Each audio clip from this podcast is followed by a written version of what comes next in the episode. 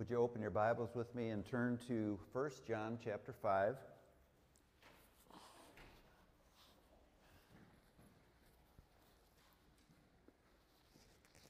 It has benefited me greatly personally to study this letter in order to teach it.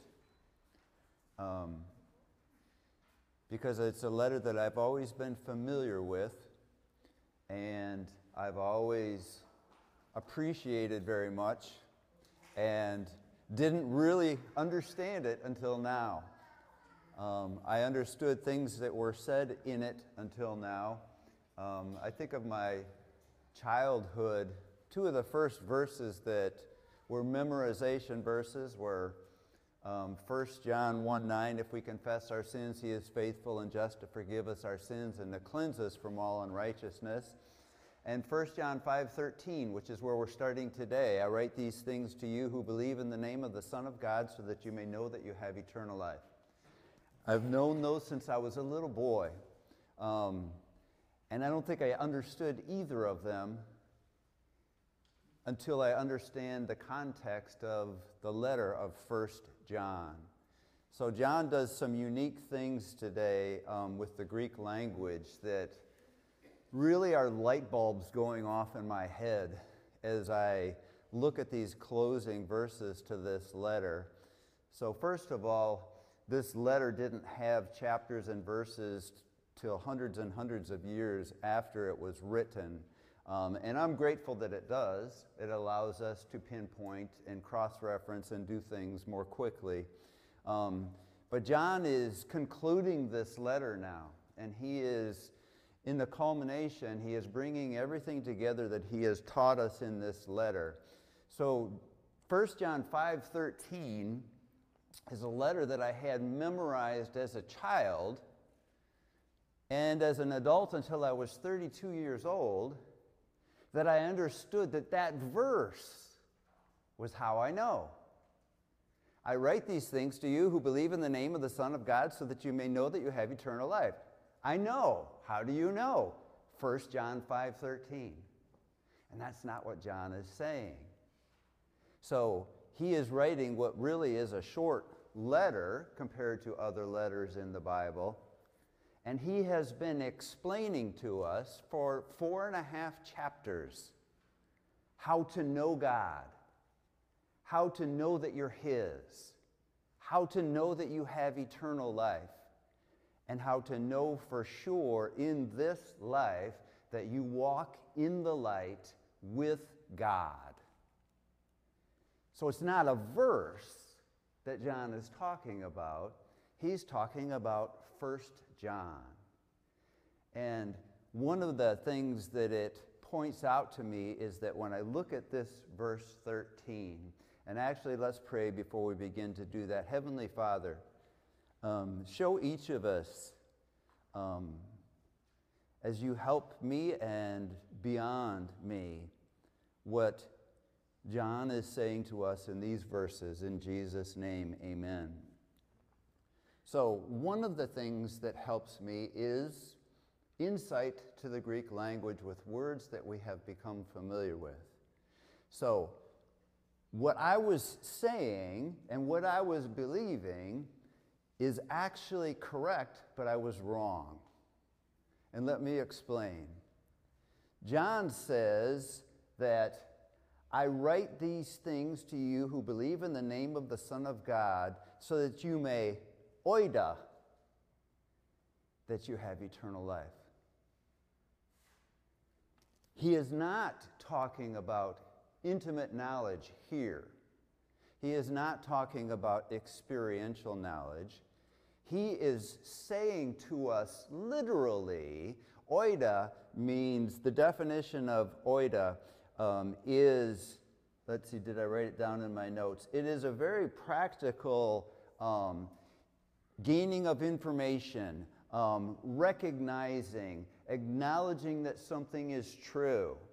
So, what John is saying literally in verse 13 is, I've written you these things so that you can know what is true.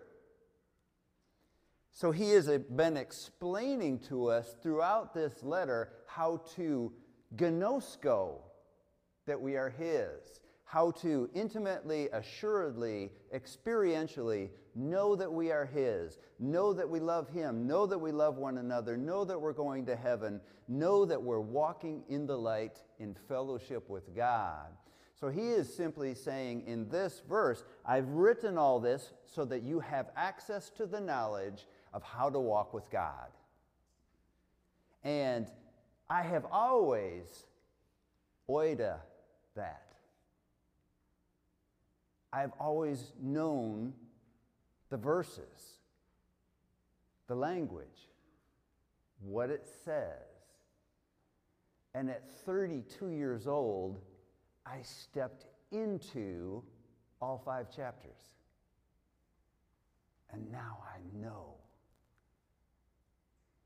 I knew, I oida, asked me a factual question about 1 John, I can help you with that. But until I loved one another, until I laid down my life for others, until I confessed my sins, until I stopped lying about my faith, 1 John 1, I didn't gnosko God. So in this verse, John says, I have written you information that you can know for sure that you are God's forever. So you read in your notes there, John chapter 20, verses 31 and 32, which are the end of the gospel portion of John. He meets with his disciples in chapter 21, but the gospel is concluded in chapter 20. Jesus performed many other signs in the presence of his disciples, which are not recorded in this book. But these are written that you may believe that Jesus is the Messiah, the Son of God, and that by believing you may have life in his name. So, very similar. John is saying there at the end of his gospel, here's why I wrote what I wrote. That your conclusion from the Gospel of John is that Jesus, Savior of the world, is the Messiah, prophet, priest, and king. And that he's the Son of God, which to John, a Jew, is the equivalent of he is God. So we read in Colossians in Sunday school, we receive him as Kyrios, Lord, Master, Ruler. We acknowledge that He is Messiah, prophet, priest, and king. And we then are saved by Him as Jesus, Lord of salvation. So, as we go back and do a quick flyover on the, the book of First John, go back to chapter 1, John says, I have written these things so that you may know, so that you have the facts, so that you know what to do if, in fact, you want to follow God and you want to know Him and you want to know that you are His and you want to know that you are going to heaven. So you could probably use verses that I'm not using, and I'm using some of the verses you could use. Verse 6 If we claim to have fellowship with Him and yet walk in darkness, we lie and do not live by the truth. But if we walk in the light as he is in the light, we have fellowship with one another, and the blood of Jesus, the blood of Jesus, his son, purifies us from all sin. So in those two verses, the starting place is you you can say, um, I think I'm faithful enough. I think my life and, and the accomplishments and the way I treat people is enough, and I think I'm all right in the eyes of God. John says, Well, God would call that a liar. But here's what you can do you can acknowledge him. You can, verse 9, confess your sins to him. You can repent and make him Lord, Colossians 2 6, Romans 10 9. And you can give him full authority in your life. And, I, and I'm telling you right now, John says, you can walk literally in the light of Jesus Christ, where there is no darkness, it doesn't exist. in chapter 2. These are the things that John is writing so that we know that we have the facts and we know how to walk with him. 1 John chapter 2 and verse 3. We know that we have come to know him if we keep his commands. These are the things, verse 13 of chapter 5, that he has written so that we can know. And know here is gnosko. We know that we have come to know him if we keep his commands. Whoever says, I know him, but does not do what he commands, is a liar, just like chapter 1. And the truth is not in that person. But if anyone obeys his word, love for God is truly made complete in them. This is how we know we are in him. Whoever claims to live in him must live as Jesus did. So we're not going to spend a lot of time, but just soak in these things that John is saying in chapter 5. These are written down so you can have the truth. So you can yourself decide to follow God, and you can know, oida, that the truth about following God is that you can say, I know I have eternal life. So John is literally saying in chapter 5 and verse 13, Jim, you can know you have eternal life. Question How do I really know that? He says so. What do you mean he says so? He says so in verse 3 of what we just read. We know that we have come to know him if we keep his commands. Well, 10 people know that that is true and they all feel a little bit different about the certainty of going to heaven. How can they all know? He said so. Obey his commands.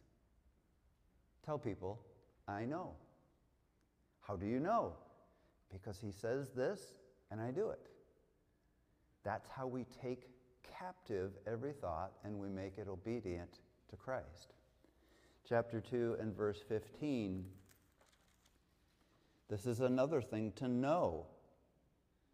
Do not love the world or anything in the world. If anyone loves the world, love for the Father is not in them. There's no agape in a person who loves part of the world. We just, Dave just read that in 2 Corinthians 6 in Sunday school. Verse 24 of chapter 2 As for you, See that what you have heard from the beginning remains in you. In other words, do what has been said, and you'll know. Chapter 2 and verse 3, verse 24. As for you, see that you have what you have heard from the beginning remains in you. He explains that in John 15. If you obey my commands, you will remain in me and in my love. If it does, you also will remain in the Son and in the Father. Another gospel verse. Do what he says, you're in the Father, you're in the Son. Verse 25, and this is what he promised us eternal life. That's not the verses that I heard growing up, but here's an eternal life verse. How do you, how do you have eternal life? You remain faithful to Christ. And if you remain faithful to Christ, then you remain in Christ and you remain in the Father, and you have eternal life. I write these things to you so that you may know. 1 John 5 13. Drop down to verse 28 of chapter 2. And now, dear children, continue in him. Same as remain, same as stay faithful. Continue in him so that when he appears, you may be confident and unashamed before him at his coming. If you know that he is righteous, you know that everyone who does what is right has been born of him. These are the things he is talking about in chapter 5 and verse 13. You can know, verse 29, if someone is a Christ follower because they do what he calls righteous. He is righteous, and his followers do what is righteous chapter 2 and verse 6 everyone who claims to live in him must live as he did. So, when we make the decision, I accept that for the rest of my life. Right in that moment, I am saved forever. John says, I'm writing this so you can know now, forever that you are His. And the things that I'm writing you are if you do what is right, if you remain in Him, if you continue to be faithful, if you keep His commands, you can know that that decision was effective, that you are His, and that you are on your way to heaven, eternal life. Verse 29. Turn to chapter 3 and verse 3. More things that He has written so we can know the truth. All who have this hope in Him purify themselves just as He is pure. They live like He lived, and by that they are purified. Verse 4 Everyone who sins breaks the law. In fact, sin is lawlessness.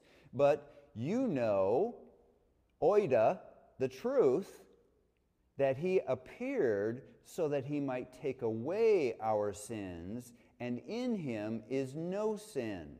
No one who lives in him keeps on sinning. No one who continues to sin has either seen him or known him. So, in the negative, how do I know that what happened when I prayed wasn't genuine?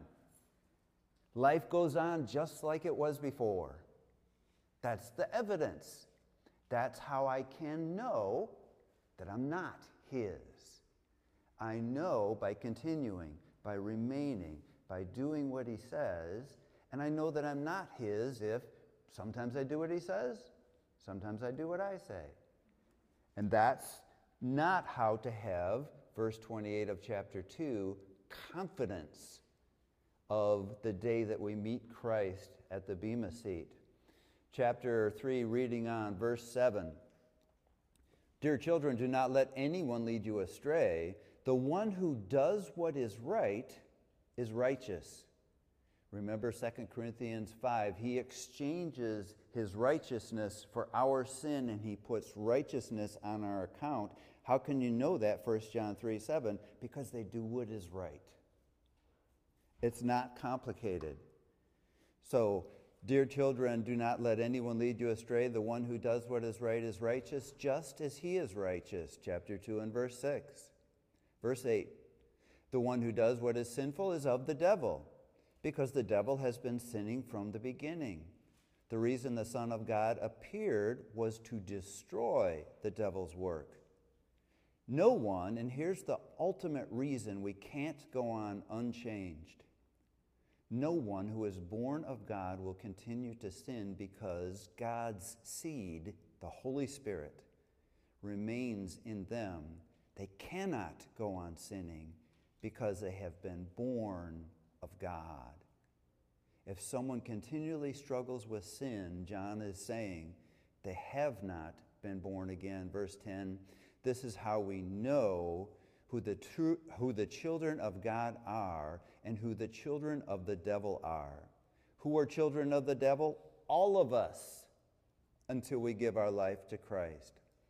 Anyone who does not do what is right is not God's child, nor is anyone who does not love their brother or sister. For this is the message you heard from the beginning we should love one another. That's the ultimate evidence, the sacrifice that um, was talked about in Sunday school. Turn to um, verse, let's see, drop down to verse um, 23. This is his command to believe in the name. This is what he's talking about in chapter 5, verse 13, and John chapter um, 20, verse 32. This is his command to believe in the name of his Son, Jesus Christ, and to love one another as he has commanded us. Do you see how those two commands become one?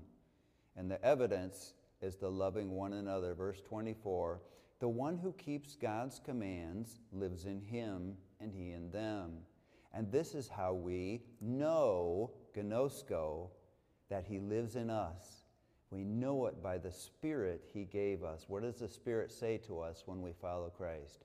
You're His. His Father is your Abba. Chapter 4, um, let's read verses 7 and 8.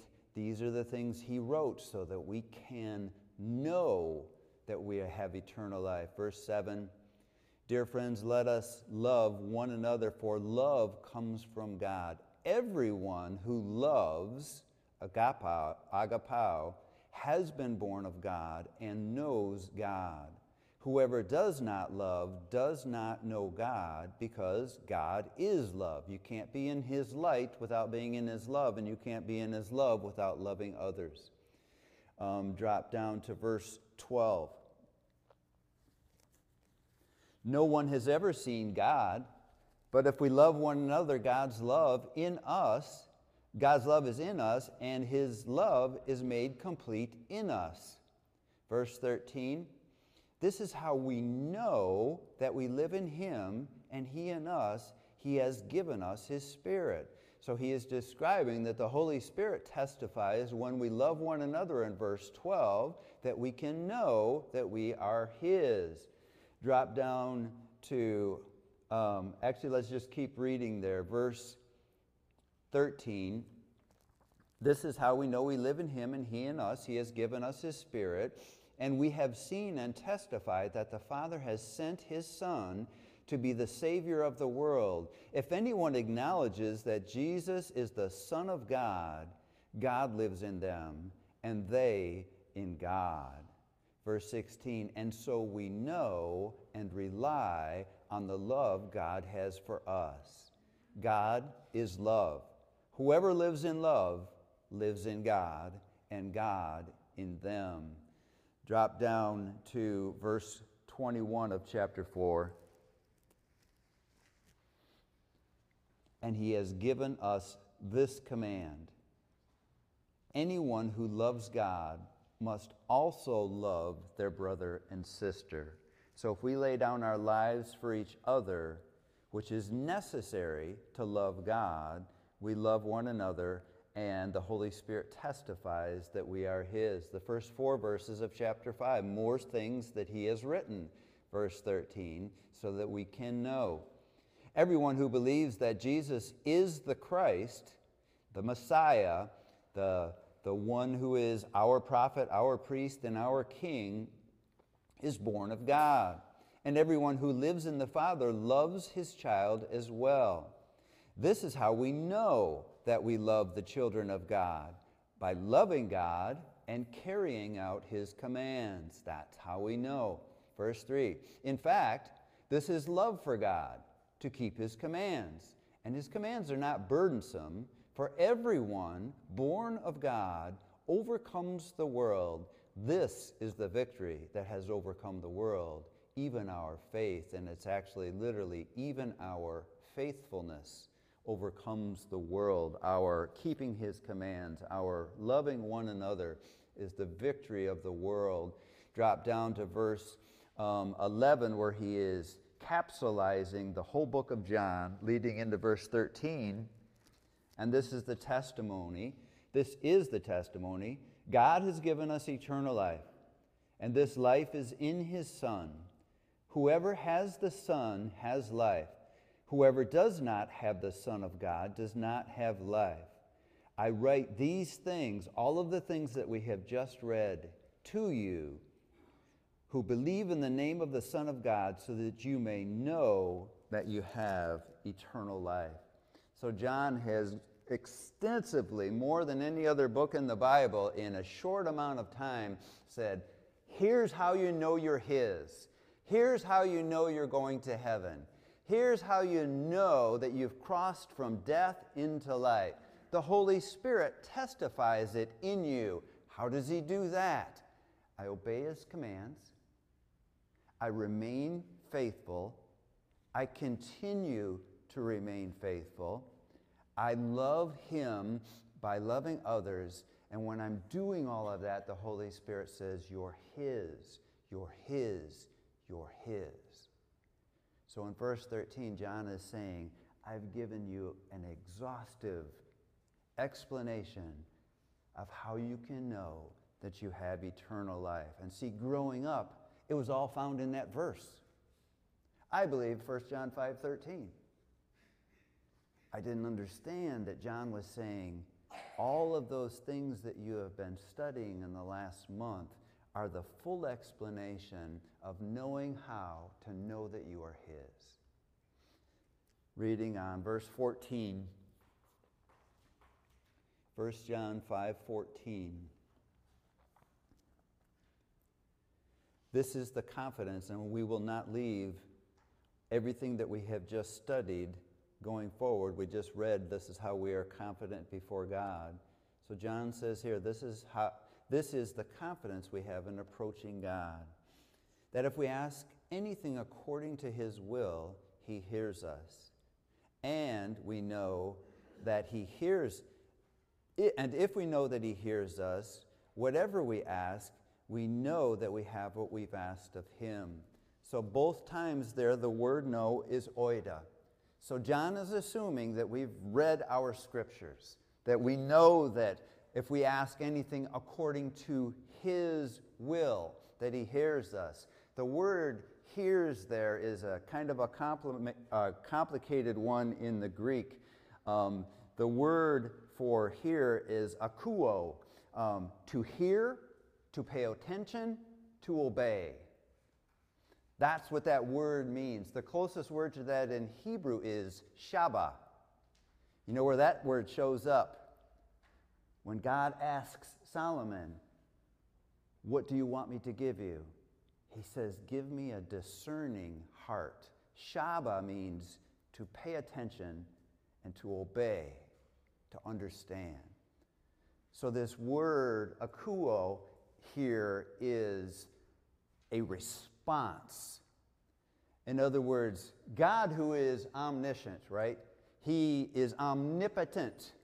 It is just mind boggling to think that every sound everywhere in the Milky Way galaxy and every other galaxy, he hears it. But akuo is he responds. If we ask anything according to his will, he responds. And if we know that he responds when we ask according to his will, we know that we have what we've asked of him. So we're going to get into some more difficult things in this chapter. There is God who is omniscient. He's not only omniscient that he knows everything and he knows if your prayer is genuine, he can know for there. Let's put things in three of the categories. Um, Lord, bless me throughout my day. In my subconsciousness, I'm going to do what I always do on the way that I want to do it. Lord, bless my day. Not according to his will. Lord, I pray for so and so that in this terrible trial that they are in, if it be your will that you would deliver them. An omniscient God knows if it is according to his will to deliver him or to use him without delivering him. So that will come up as we go further into this chapter. Lord, I am asking you to help me to grow into the knowledge of your Son today, and I'm going to sit down and purposefully do that. No questions asked. There he is. He's going to help you do it. So there are different levels to this. Example a friend just using my imagination a little bit, a friend of Ananias has noticed he's not quite telling the truth all the time. Because I don't think standing before Peter saying, Yes, Peter, this is the full amount. I don't think it's possible that that's the first time that Ananias struggled. Lord, help my dear friend Ananias. I've spoken to him, he ignores me. Please, Lord, help him to repent. And Lord, watch over him today. Preserve his life if you are willing. not my will. But I acknowledge your prayer and its sincerity. Lord, I, I am so inspired by this young man, Stephen, that I could see how you could use him the next 50 years. Lord, don't let anything happen to him if it's your will. It's not my will. Because his death will mean that the gospel gets to Mendota, Illinois. So I appreciate your sincerity. I am listening, and I've answered your prayer. Not my will to do that. So there are a variety of things when we come before an omniscient God. Wrong to pray that about Stephen? Absolutely not. Wrong to pray for Ananias that way? Absolutely not. Wrong to pray for Mark Morris that he is delivered from cancer? Absolutely not. Wrong to pray any of those examples without your will be done? Yeah. Those are unknowables. Um, so we want God's will in every situation. We have to genuinely want that. And John says that if we're in his will when we pray, we've got his attention. You know when Jesus uses that word akuo? He says, Whoever has ears, let them akuo what the Spirit says to the churches.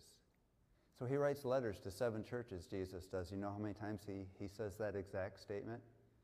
Seven times. Whoever has ears can hear my voice. Let them akuo listen to me. Listening um, and God hearing here um, is a responsive attitude. So we read those two verses again, verse 14. This is the confidence we have in approaching God that if we ask anything according to His will, some things I know are, some things I know are not, some things I'm not sure, and each time, Lord, your will be done. We know that He hears us. Verse 15, and if we know that He hears us, whatever we ask, we know that we have what we have asked of Him. Turn to John chapter 15. As He is explaining this to His disciples, including John.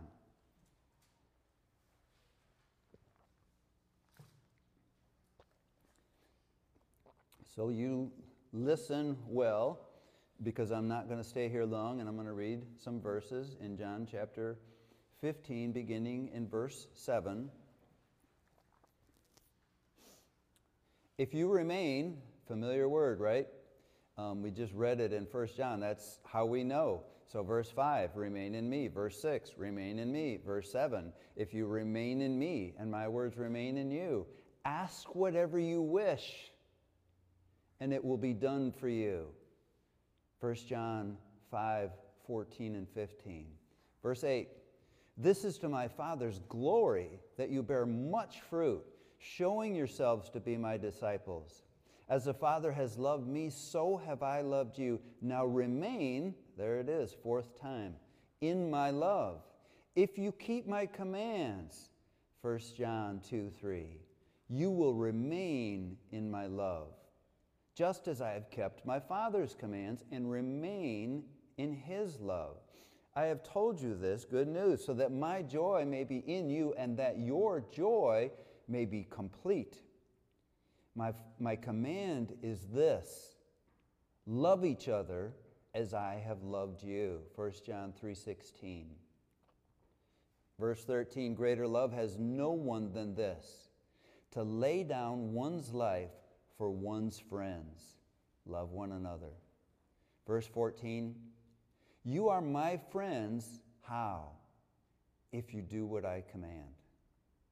I no longer call you servants because a servant does not know his master's business. Instead, I have called you friends. For everything I have learned from my Father, I have made known to you. You did not choose me, but I chose you and appointed you so that you might go and bear fruit, fruit that will last. And so that whatever you ask in my name, the Father will give you. This is my command love each other. John is giving us a, a recount of what Jesus taught us. Turn to Romans chapter 8 as we we sang some of these verses a few moments ago, and these verses are so intertwined together, and we can miss that because there's a lot of individual verses that we know here, but they tie together. So, verse 22 of Romans 8 we know that the whole creation has been groaning as in the pains of childbirth right up to the present time. Not only so, but we ourselves, who are the first fruits of the Spirit, groan inwardly as we wait eagerly for the adoption of sonship, the redemption of our bodies. 1 John 3 1 and 2. Verse 24 For in this hope, this promise of a glorified body in heaven with Christ forever, um, for in this hope we are saved. But hope that is seen is no hope at all. Who hopes for what they already have? But if we hope for what we do not yet have, we wait for it patiently. In the same way that we are groaning for the return of Christ, in the same way the Spirit helps us in our weakness. We do not know what we ought to pray for, but the Spirit Himself intercedes for us through wordless groans. And he who searches our hearts and minds knows the mind of the Spirit, because the Spirit intercedes for God's people in accordance with the will of God. So we're familiar with verse 26. The Holy Spirit helps me when I just don't know what to say. That's not what Paul's saying. He's saying the Holy Spirit knows God's heart, He knows God's mind, and He knows God's will. He knows your heart and your confusion and your uncertainty, and He wants to bring those together to find the will of God. Why? Because if we ask anything according to His will, we know that He hears us, and if we know that He hears us, we know that we have what we've asked of Him. Why? Because if you remain in me and my words remain in you, ask whatever you wish and it will be given to you. We don't need to find the right prayer, we need to find the right place. What is your will in this? If we find that, if He would speak to us, He'd say, Now pray and I give it to you. That's what the Holy Spirit does. He doesn't make my confusion a more eloquent prayer, He makes my confusion at His will. And from there, I am ready to pray. Um, reading on, verse 27 and he who searches our hearts knows the mind of the Spirit because the Spirit intercedes for God's people in accordance with the will of God. And we know that in all things, God works for the good of those who love him and are called according to his purpose, his will, his plan. For those God foreknew, he also predestined to be conformed into the image of his Son that he might be the firstborn among many brothers and sisters. And those he predestined, he also called. Those he called, he also justified. Those he justified, he also glorified. What then shall we say in response to these things? If God is for us, who can be against us? And he goes on to say, he didn't spare his son. He is for you. He wants to bring you in line with his purpose so he can show you how amazing he really is. And that's what John is explaining. Turn back to 1 John as we read on.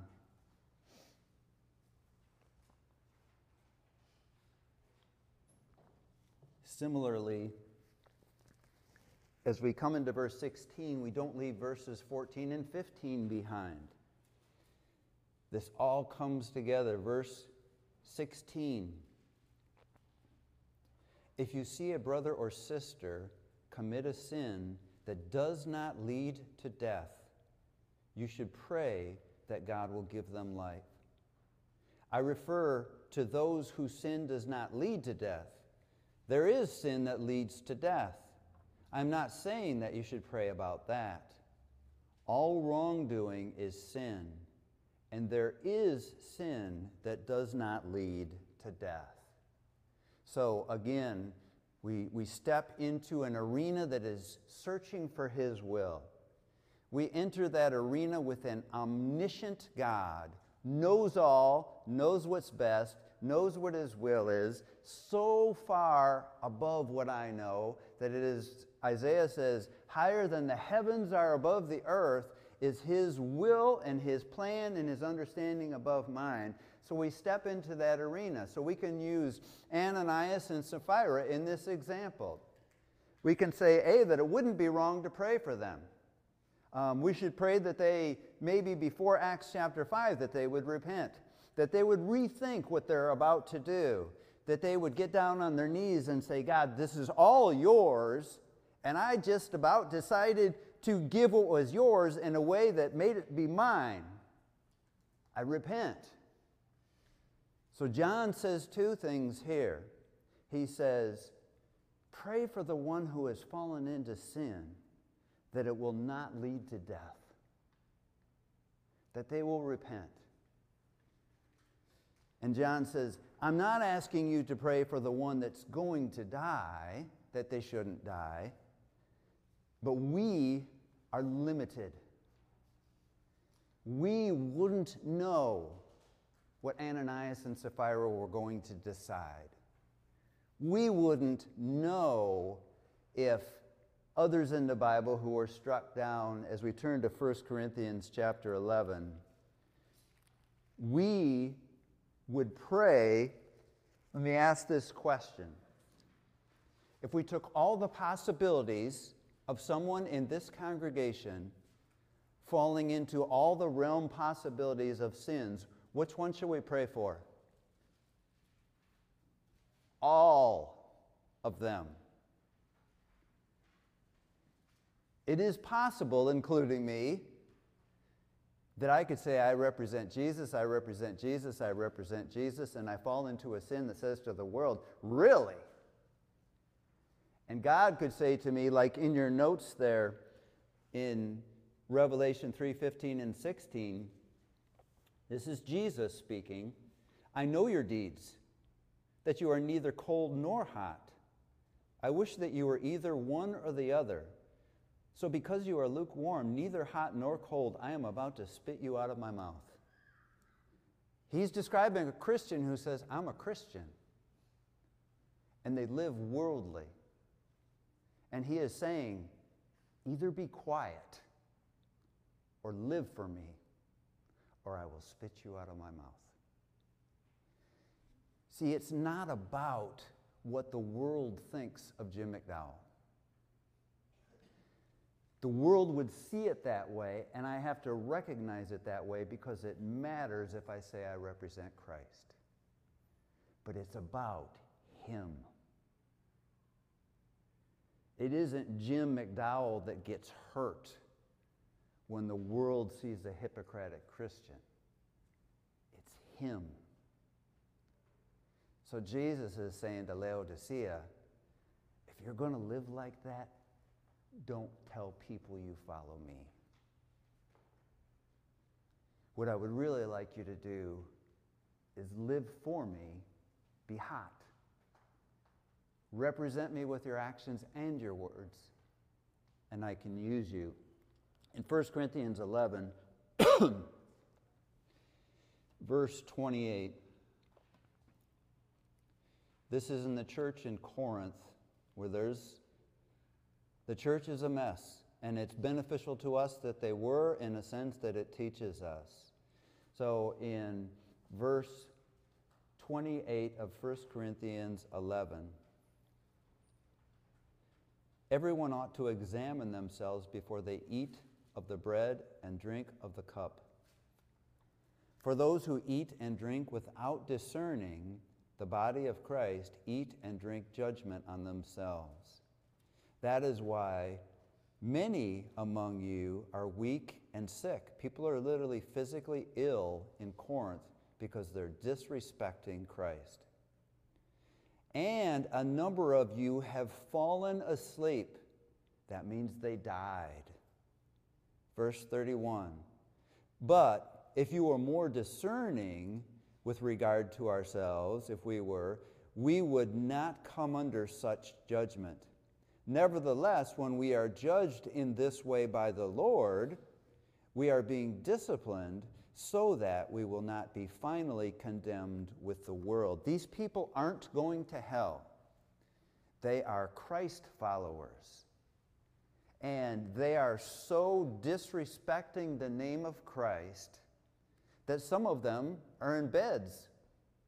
They're sick, maybe in hospitals. And some of them have continued to disrespect him so, as he would say in Revelations 3 15 and 16, he spit them out of his mouth. If you're going to continually say in Corinth, I follow Jesus Christ, and in their case, in their church, rich people were doing very well and poor people were going hungry. That's part of the example. Some people were coming to church drunk. There's a man in this church that is sleeping with his mother. And if, in fact, there is any of those people that did repent, did give their life to Christ, and are following Christ and refuse to repent, they will fall asleep, Paul says.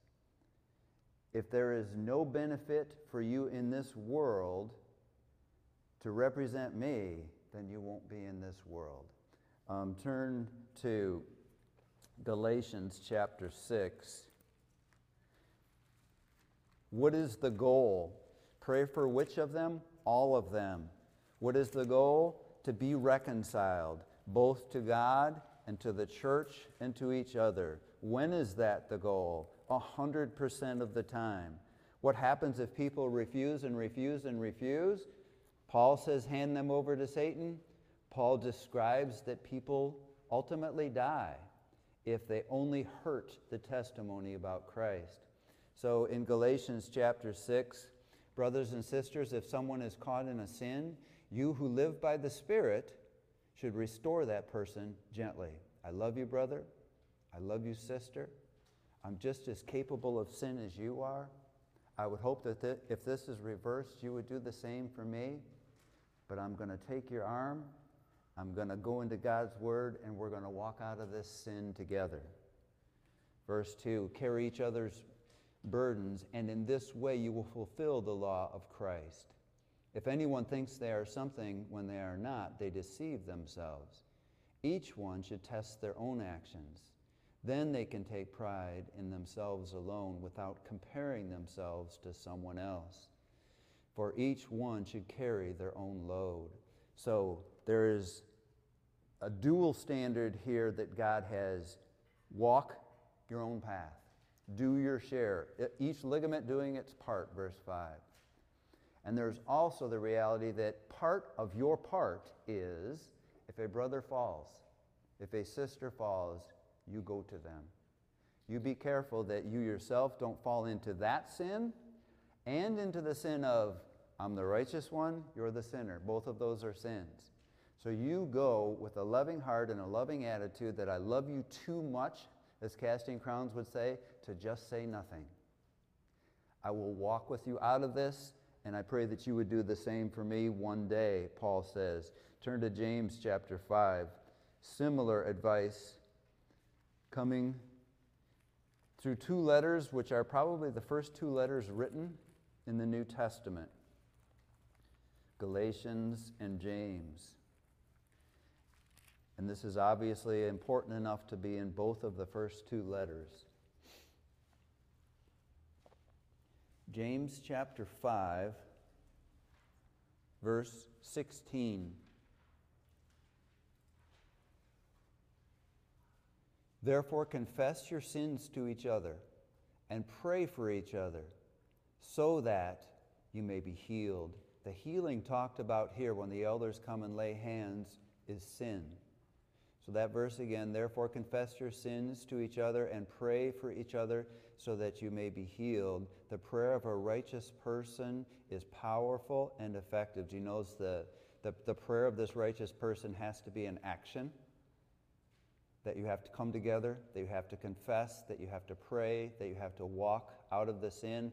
Verse 17 Elijah was a human being, even as we are. He prayed earnestly that it would not rain, and it did not rain on the land for three and a half years.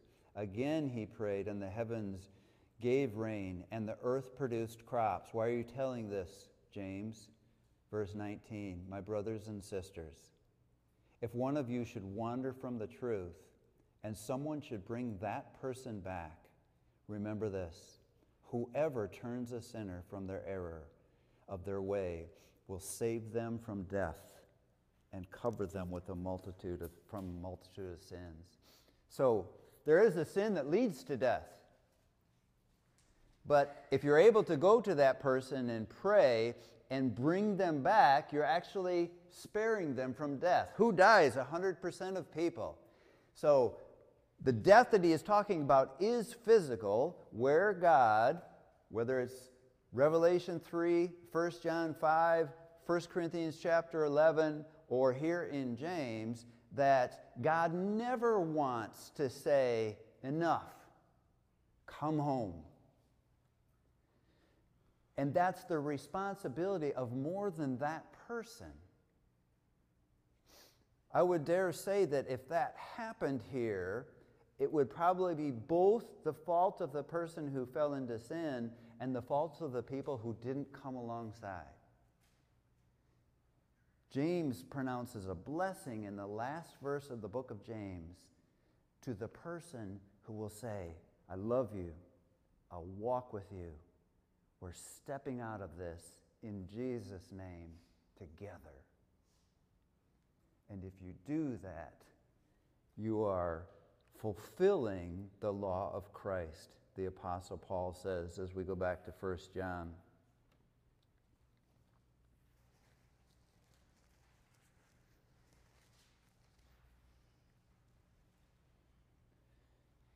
verse 18, we know, and this is oida, each of these we know so far has been because I've just written all this down and I've given you this letter. So we know that anyone born of God does not continue to sin. There's multiple references in this letter that say exactly that. The one who was born of God keeps them safe. The Holy Spirit, chapter 3, verse 9, is what he's talking about and the evil one cannot harm them. They have to go through Christ to get to that person, and Christ will take care of that. Verse 19, we know, we oida, we have the information now, it's been given to us, that we are children of God, and the whole world is under the control of the evil one. So, chapter 2, verse 15, that love for any part of the world means that you don't have the love of the Father in you. Verse 20, we know, oida, we have it written down, we just studied it. We know also that the Son of God has come and has given us understanding so that we may gnosko him who is true. And we are in him who is true by being in his Son, Jesus Christ. He is the true God of eternal life. Dear children, keep yourself from idols. So at the end of this, John does what God the Father does he elevates the Son. We are in the Father and we are in the Son, and we want everyone to know in leaving this letter that the true God of eternal life, the two theos, the two kurios, the two Savior of the world, Messiah, Lord of Lords is Jesus. Does the Bible ever say that Jesus is God? There's one of the clearest places. He's the true God of eternal life. He's the only God that offers in any religion eternal life that you can receive and know now. So he's not just the one to believe, he's the only one that says it. He's the only one that offers it. He's the only one that hung on a cross. He's the only one that created everything. And from his throne, he says, If I am your Lord, I will save you. I will give you eternal life. I will never leave you or forsake you. I will keep the devil from you. I will watch over you in this world. Nothing will harm you in the light. Nothing will hurt you if you walk with me that I don't oversee and decide myself.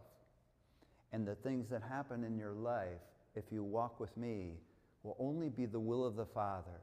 And when you meet me in heaven, you will realize then that all of those things are the only things that matter. And John says, just like the closing of the Gospel of John, the true God of salvation, there's only one. His name is Jesus. Walk with him. Heavenly Father, thank you for this letter. Thank you personally for the things that you opened my eyes to, that I, that I carried understanding from this letter before, that I did not fully comprehend. I know that I don't fully comprehend it now, but thank you for helping me learn. Thank you for helping us learn. In Jesus' name, amen.